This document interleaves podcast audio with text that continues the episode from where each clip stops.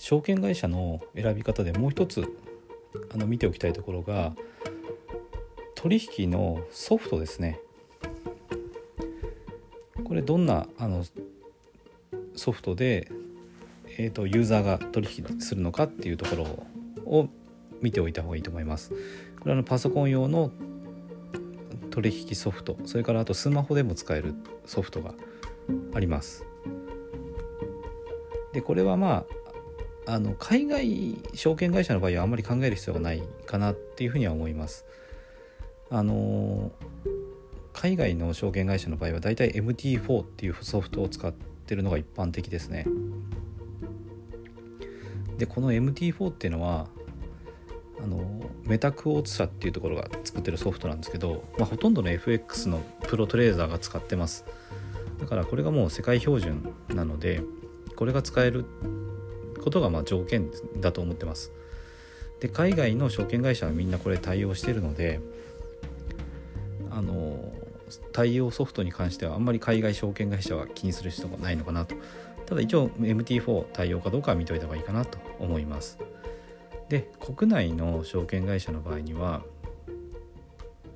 あのこの MT4 対応のところももちろんあります。でえっ、ー、とそうでないところもあるんですよねまああのそれぞれ独自の取引ソフトを作ってそれをまあ無料で配布してたりしますね。でそれはそれでまあいいんですけども基本的にはやっぱり MT4 がいいと思いますね。でこの MT4 っていうのはあの、まあ、世界標準でもありますしあの自動売買もできるんですよね。自動売買ソフトもこの MT4 で使うことを前提に作られてるのがほとんどなので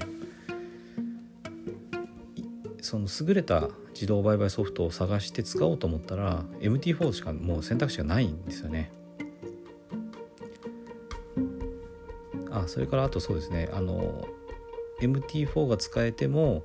自動売買を認めてるところと認めてないところもあるんでそこもあの見ておいた方がいいですね。でやっぱ投資っていうのは自分のこの自由が増えていく方がいいと思うんでやっぱ自動売買っていうのは使えた方がいいと思うんですよね。これ寝てる間も相場を見て取引してくれるので自分の代わりにやってくれるっていう意味ですごくいいと思います。あと疲れてる時とかあと精神的にちょっとあの揺らいでる時とか感情が高ぶってる時とかそういう時にトレードしちゃうと人間は失敗するんであのやっぱ自動売買ソフトっていうのは感情がないなくて寝なくてもいいっていうのはすごい優位性だと思いますね。でこれが使えるのが MT4 でかつ自動売買を許可してる証券会社になるのでそこら辺は見た方がいいかなと思います。でそうですね国内の場合は結構あの独自のソフトだったりするんでそういうところはあんまりおすすめしないですね。で、まあ、独自のソフト使ってるところでもまあできなくはないとは思うんですけどやっぱり MT4 でちゃんとあのチャートを見てスキルを磨いた方がその後どこでもやっていけるようになるんでやっぱ MT4 から始めた方がいいと思いますね。独自のソフトで始めてしまうとまたソフト変わった時にすごい使いづらくなっちゃうんでまずやっぱ始めるんだったら世界標準のこの MT4 を使ってる証券会社。これでチャートを見て分析してトレードする。もしくは自動売買をする。これを始めておけばあの証券会社変えた時も全然困らないので選ぶんだったらやっぱ MT4 を使ってるっていうのが一つ条件として考えた方がいいと私は思いますね。ということで、えっと、何回かにわたって証券会社の選び方を話してきました。で国内の場合にはあのレバレッジがかなり低いので、まあ、信頼性は高いっていう面もあるんですけどもあの月利としては多分低くなる方向にどうしてもなりますね。でこれを強要できるんであれば国内のその、まあ、信頼度の高い証券会社っていうのは一つ選択肢としてあるかなと思うんですけど資金をこう早く増やしたいっていう場合にはやっぱ海外の方が絶対にいいですね。で海外の場合にはその出勤できなくなるようなリスクっていうのもあるんでこれはあの長く経営を続けていて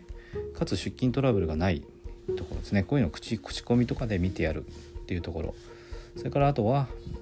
最後に MT4 っていうこの世界標準のトレードのソフトですねこれが使える証券会社であるということをあの条件に見ていっていただけたらいいんじゃないかなと思います。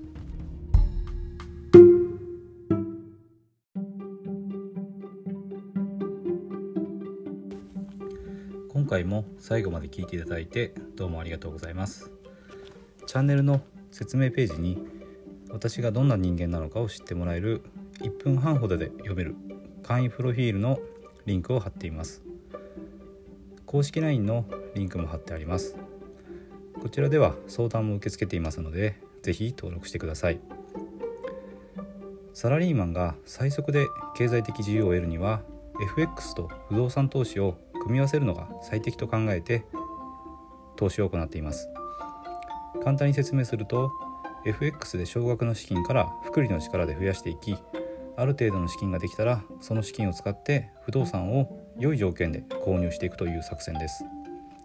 私が実際の経験から得た不動産投資と FX に関する役立つ情報を配信していきます。この配信がいいなと思ったら是非いいねやフォローをお願いします。ではまた次の放送でお会いしましょう。